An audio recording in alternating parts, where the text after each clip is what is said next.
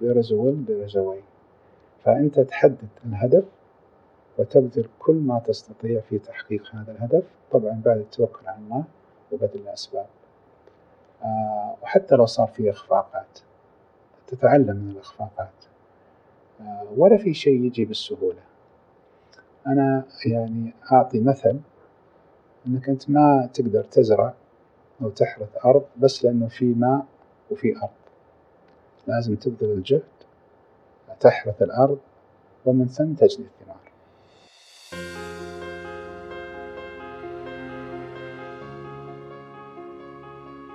هذا البودكاست برعاية برنامج ميزة المقدم لمنسوبي جامعة الأمير سلطان.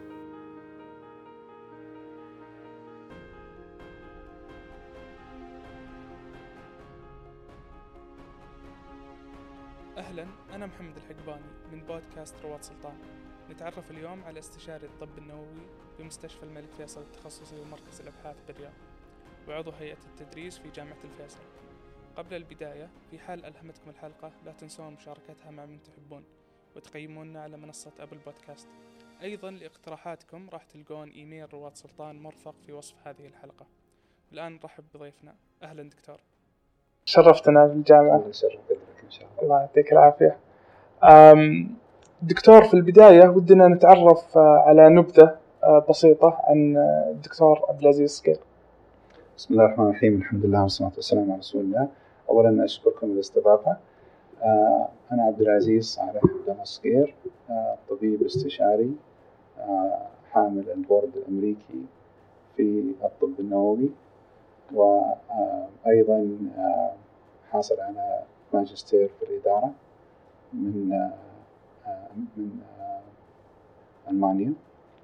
حاليا أعمل كاستشاري في مستشفى الملك فيصل التخصصي وصار لي تقريبا 30 سنة. ما شاء الله تبارك الله.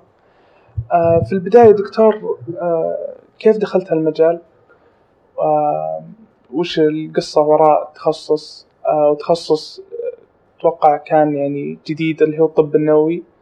فإذا تحدثنا عن قصتك آه بالتأكيد. آه بفضل الله سبحانه وتعالى بعد حصولي على البكالوريوس في الطب والجراحة آه كنت مبتعث آه من الج- للجامعة الأردنية في الأردن.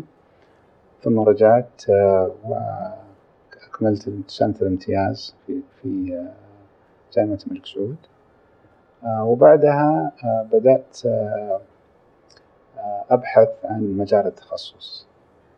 آه، في ذيك الفترة آه، ما كان في برامج آه، معتمدة آه، في المملكة. وكانت بداية بداية التطور في مجال التخصص. فكان أحد الخيارات هي قسم الأشعة آه، في مستشفى الملك فيصل التخصصي. فقدمت على التخصصي وقبلت فيه. آه، وكانت أحد آه، التخصصات اللي آه، كنت أميل لها في في البكالوريوس. فقدمت على التخصصي وحصلت على قبول. وكان الشرط أنه لازم آه، تبتعث للخارج. وكملت دراسة الطب النووي في أمريكا. فبدأت آه، حصلت على بعثة. آه، كانت في البداية في كندا. آه، في مجال الأشعة. ومن ثم آه، آه، من الأشعة العامة إلى الأشعة الطب النووي.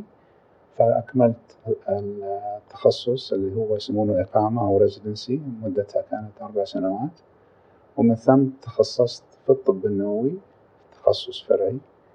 وبعدها آه، أكملت التخصص في تخصص فرعي في الطب النووي اللي يسمونها أشعة البوزيترون. وهذه كانت في أمريكا. ما شاء الله.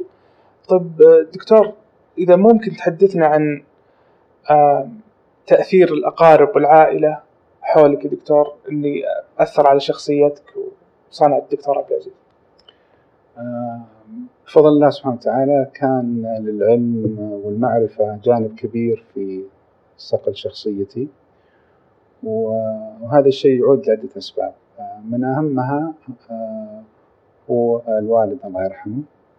آه، الوالد رحمة الله عليه كان حاصل على ماجستير آه، في العلاقات الدولية من أمريكا في الخمسينات. وأيضا أعمامي اثنين منهم كانوا أيضا حاصلين على ماجستير في الاقتصاد. وأيضا أحد أعمامي من أوائل الأطباء المتخصصين في الصدرية في المملكة. فكان المحيط اللي حولي دائما يحفز العلم والتقدم والتطوير في في, الناحية العلمية.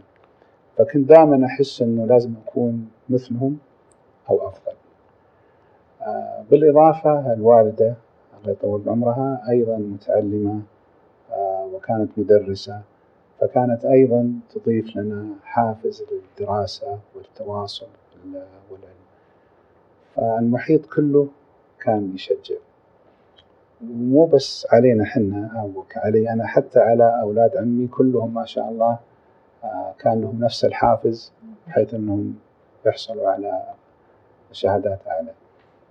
طيب دكتور آه، ذكرت أن 30 سنة من آه، عملك حاليا أو أو وش الشيء اللي كان يدفعك دكتور طول هالسنين مواصلة آه، التعليم مواصلة التعلم آه، ثم بعدها أخذت الماجستير في الإدارة آه، فهذه المرحلة كاملة كيف كيف كانت تجربتك فيها؟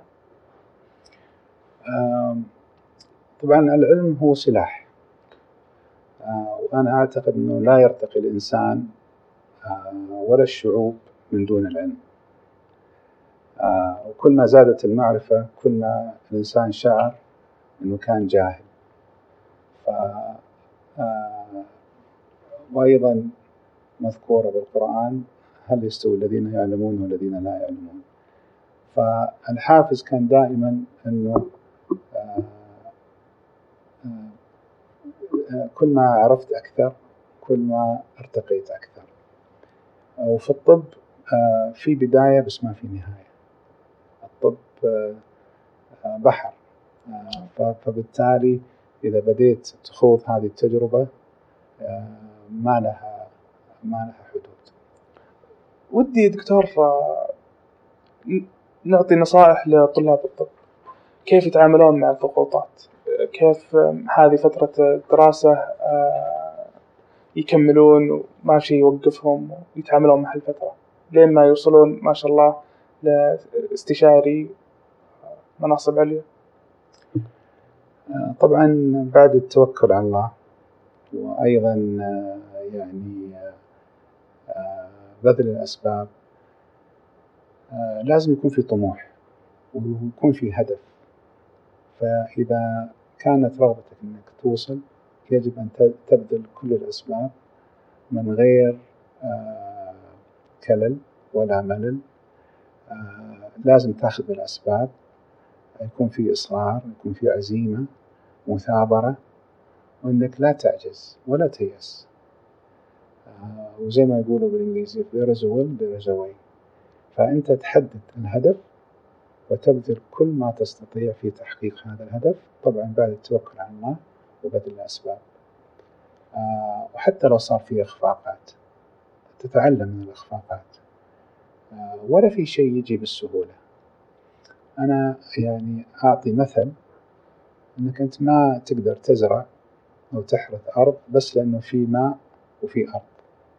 لازم تبذل الجهد تحرث الأرض ومن ثم تجني الثمار. صحيح دكتور تكلمت أن درست في كندا وفي أمريكا. أه، كيف كان تجربة الدراسة أه، في الخارج؟ الدراسة أه، في الخارج وخاصة في المراحل الجامعية وما بعد الجامعية أنا في اعتقادي لا تقف فقط على المعرفة وأنه في لها فوائد عديدة وجوانب مهمة جدا. آه، من من من ضمن هذه العوامل آه، أنها تثري الثقافة أيضا لها تأثير على الحياة الاجتماعية كيف تتعرف على ثقافات مختلفة طريقة التفكير التعامل مع آخرين اللي عندهم قيم مختلفة. عن عاداتنا مجتمعات مجتمعاتنا عن العادات سواء كانت عربية سعودية إسلامية. فقبول الآخر الحوار البناء عدم التصادم مع الآخرين بغض النظر عن جنسياتهم أو اعتقاداتهم أو دينهم. أيضا تتعرف على أنظمة مختلفة. سواء كانت في المجال الطبي أو في غير المجال الطبي. الحياة تجربة تتعلم من هذه الحياة.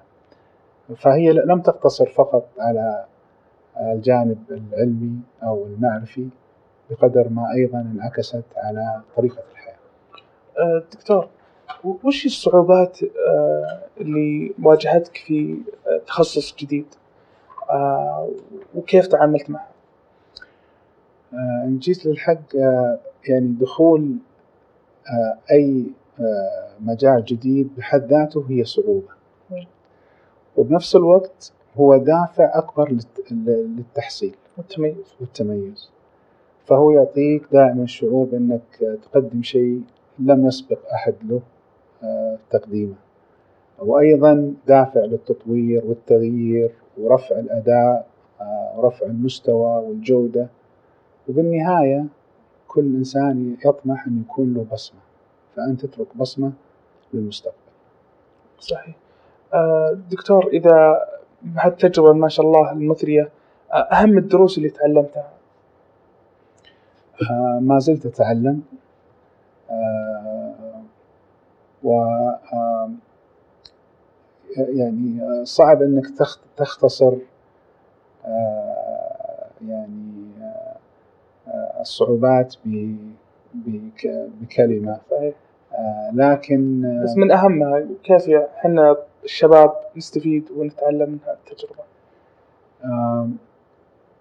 أول شيء لازم يكون في طموح. غير عن الطموح أول شيء لازم تعرف نفسك أنت. وتعرف قدراتك وتعرف إمكانياتك وتعرف كيف تطور من ذاتك. إحنا كلنا ننولد من غير أي يعني لا علم ولا سكيلز ولا شيء. فأنت تبدأ تطور من نفسك. من أهم الأمور إنك تكون صادق مع نفسك تعرف قدراتك وتحاول إنك تنمي من ذاتك. ما تقف.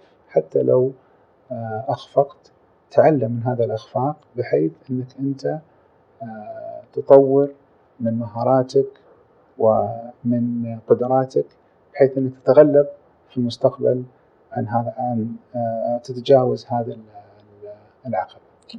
آه، دكتور آه، في البداية ليش اخترت التخصصي؟ وش كان المميز فيه؟ الحقيقة المستشفى التخصصي من إنشاء المستشفى من فكرة إنشاء المستشفى على من من زمن الملك فيصل الله يرحمه. كان المنظور أنه يكون المستشفى التخصصي متميز من عدة جوانب. أولا قبول المرضى بناء على شروط معينة بحيث أنه يكون مركز لعلاج الأورام الأمراض المستعصية. زائد وجود مركز أبحاث متكامل آه، في المستشفى. آه، وكانت الحقيقة يعني نظرة ثاقبة آه، كيف خطط لهذا المستشفى بحيث أنه يكون متميز من البداية. مثلا أعطيك مثل استخدام المواد المشعة اللي هو جزء من تخصصي آه، يحتاج معجل نووي لتصنيع المواد المشعة هذه معجل النووي يسمونه السايكوترون آه، أنشئ من عام 1982 وكان من أوائل المراكز في العالم اللي يوجد فيها آه، هذه التقنية المكلفة والمعقدة. عندنا هنا في السعودية. موجود نعم. وبكل فخر المملكة والمستشفى التخصصي آه، لفترة طويلة كان يصنع ويصدر المواد المشعة لدول الخليج والدول العربية الأخرى. فهذا كان أحد الأسباب أو أحد آه، ولا زال آه، المستشفى يمتلك الخبرات والتجارب خاصة في في علاج أمراض السرطان. طبعا الأمراض السرطانية تعالج بعدة طرق واحدة منها استخدام المواد المشعة آه، بالإضافة للمواد الإشعاعية الأخرى. فالتقنية هذه ما كانت موجودة إلى فترة آه، زمنية قريبة فقط في مستشفى الفيصل التخصصي. لذلك تقييم المستشفى ما يجي مني أنا يجي من آه، متخصصين عالميين اللي قيموا المستشفى التخصصي على سنوات عديدة بالمركز الأول في المنطقة الشرق الأوسط. ما شاء الله.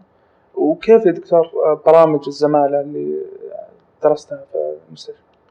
آه، برامج الزمالة آه، كثير من البرامج اللي بدأت آه، في المملكة بدأت من مستشفى الملك فيصل التخصصي ومن ثم كبرت إلى أن أصبحت على مستوى المملكة. والآن صار في هيئة تخصصات وهيئة التخصصات الآن صارت هي المشرفة عن عن هذه البرامج. لكن ممكن أعطيك مثل في مجال الطب النووي أنشأت أول برنامج للتدريب للأطباء من عام 2004 وبفضل الله سبحانه وتعالى دربنا كثير من أطباء من دول الخليج سواء من عمان من البحرين من قطر والكويت جو تدربوا في قسم الأشعة سواء في الطب النووي أو في تخصصات أخرى. دكتور دائما نختم هالسؤال مع جميع ضيوفنا. اللي هو لو رجعت فيك الدنيا بنفس المعلومات والخبرة اللي عندك حاليا يا دكتور وش الشيء اللي بتسويه بشكل مختلف؟ آه محمد هذا سؤال صعب جدا الإجابة فيه. ليه؟ لأنه بأثر رجعي. فاللي تشوفه أنت اليوم ما كان متاح لك في الماضي. وأعطيك مثل. في مجال الطب صار في تطور مهول آه خلال العشرين أو ثلاثين سنة اللي راحت. هذا ما كان موجود قبل عشرين أو ثلاثين سنة. فقد آه ممكن أختار تخصص مختلف. آه ممكن يكون في خيارات أو بدائل لا محدودة ما كانت موجودة الآن. أيضا الحياة تغيرت. دكتور بس تسمح لي على البدائل. لطلاب الطب وش تنصحهم؟ تشوف مستقبل الوظيفي وش يسوون بشكل مختلف؟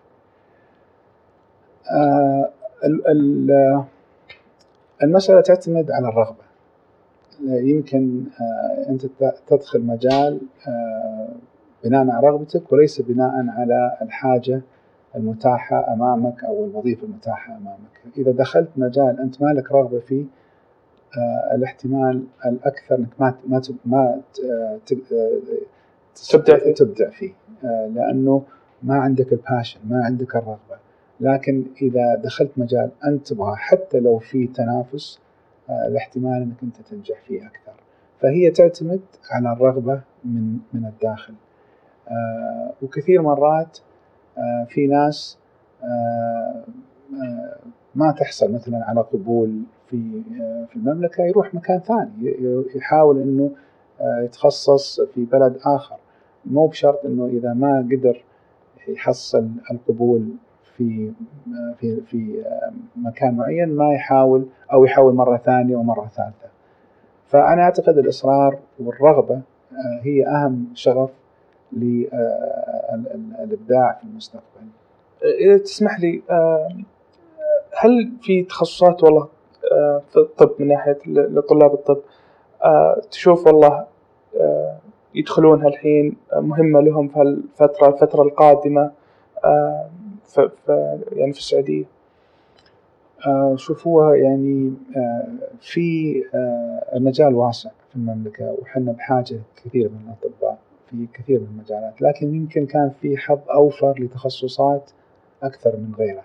فمثلا الأطفال الباطنة آه، الجراحة العامة النساء والولادة آه، أخذت يمكن آه، نسبة أكبر وأيضا كان فيها برامج سباقة للتخصصات الآن المجال صار أوسع وأيضا الكليات صارت تعطي مجال للطلاب أنهم يدخلون يسموها إلكتيف أنه يروح يعني يشوف تخصصات ثانية سواء كانت في الأشعة في التخدير حنجرة آه، آه، عيون إلى آخره. هذا في الماضي ما كان فيه. فالآن صار في آه، تنوع أكثر وصار في تخصصات أكثر. فأعتقد أنه المجال آه، مفتوح لكل التخصصات آه، لكن ما أخفيك أنه في تخصصات مردودها المادي يكون أعلى؟ فبالتالي تعتمد على آه، أي مجال أو إيش رغبتك؟ هل رغبتك الجاني المادي أو أنه فعلا عمل آه، إنساني. عمل إنساني. آه، وهذا الشيء اللي أنا كنت بقوله أنه في الماضي ما كان فيه جراحة التجميل الموجودة الآن ولا فيها جلدية. ولا في يعني تنصحهم كثير- يا دكتور يدخلون تجميل ما أنا ما قلت كذا لكن في كسب مادي آه، قد يكون متاح في بعض التخصصات غير متاح في تخصصات آه، أتوقع يمكن بعدنا شوي عن السؤال اللي هو آه كنت تتكلم عن لو رجعت فيك الدنيا بنفس المعلومات والخبرة شيء بتسويه بشكل مختلف. آه لا أنا يمكن جاوبتها بطريقة ثانية إنه يمكن لو التخصصات المتاحة اليوم كانت م. متاحة في الماضي كان ممكن أدخل في المجالات هذه. آه أنا كان لي رغبة م- يعني عندي آه كان آه يعني المهارات في الجراحة لكن كانت الجراحة محدودة. آه الآن الجراحة صار لها يعني تخصصات كثيرة. الشيء الثاني الحياة الآن تغيرت صار المفهوم المادي له مساحة أكبر في في وحاجة. آه، فيمكن لو أتاح لي المجال يمكن أدخل في مجال البنوك أو آه، الشركات أو آه، يطمح الإنسان يكون من آه، رواد أعمال أكثر من من الطب. صحيح. آه، دكتور آه، إذا بس تسمح لي أرجع لسؤال اللي هو آه، ذكرت إن الآن تدرس إدارة. فوش اللي دفعك يا دكتور إلى مواصلة التعلم؟ أنا خلصت الإدارة. أنا ماجستير. آه، خلصت الماجستير في عام 2016 ما شاء آم، في آه، آه، آه، أنا في اعتقادي أنه كان في الماضي الترقية في المجال الطبي تعتمد على آه، مهارات الطبيب أو سمعة الطبيب فبالتالي كان ال- ال- الوظيفة الإدارية عبارة عن آه، آه، يعني ريورد يعني للطبيب لما يكون ناجح. آه، لكن الحقيقة ال- الإدارة هي علم آه، وليست فقط تجربة أو وليست خبرة. فعلشان يعني تؤدي عمل إداري وأنت طبيب يجب يكون عندك الخلفية العلمية والدراسة علشان تبدأ ويكون قراراتك قرارات آه، سليمة وليست قرارات شخصية أو ردود فعل. فعلم ال- الإدارة آه، مهم جدا. وأيضا يمكن تحتاجه آه، مو في بداية حياتك ال- العلمية آه، أو المهنية يمكن في وسط أو في نهاية أو في وسط يعني ال- الكارير لأنه تبدأ تعطيك مهارات أفضل في اتخاذات قرارات خاصة في الأمور الاستراتيجية في الأمور المالية الاقتصادية. هذا الجانب إحنا ما ندرسه في كلية الطب. فالآن كيف تفكر آه، في طريقة آه، آه، إنك تقلل التكلفة من غير ما تأثر على الجودة؟ هذه علم بحد ذاتها وت- وتقنيات و... فهذا اللي خلاني أنا يعني أرغب في في دراسه الماجستير. طيب دكتور إذا بنختم بهالسؤال آه، بعيد عن الطب وعن التعلم وعن نبغى الحياة بشكل عام. وش نصيحتك للشباب حنا طلاب الجامعة في الحياة. إذا تعطينا نصيحة اعتبرنا ابنائك آه، في آه، أتوقع إن كان رئيس آه، النرويج أو قال قال آه، شيء يعني عجبني. يقول الحياة قسمها إلى ثلاث أقسام. ثمان ساعات آه، عمل وثمان ساعات نوم وثمان ساعات مرح وفرح. ممتاز. فما في شيء على حساب شيء. آه، تعطي نفسك آه، آه، يعني آه، مساحة لل- للانبساط والحياة الاجتماعية لكن أيضا تركز على حياتك العملية. طبعا أهم شيء في النهاية آه، آه، يعني صلتك بالله سبحانه وتعالى. شكرا دكتور وشكرا لكم. ونتمنى أن تكون هذه الحلقة سبب في إلهام أحدكم. شكرا عبد الله صقير عن الهندسة الصوتية. شكرا لفريق الإعداد ليلى الرواف منيرة الحبيب زهار المزروع. هذا بودكاست رواد سلطان. ننشر الحلقات بحب من جامعة الأمير سلطان.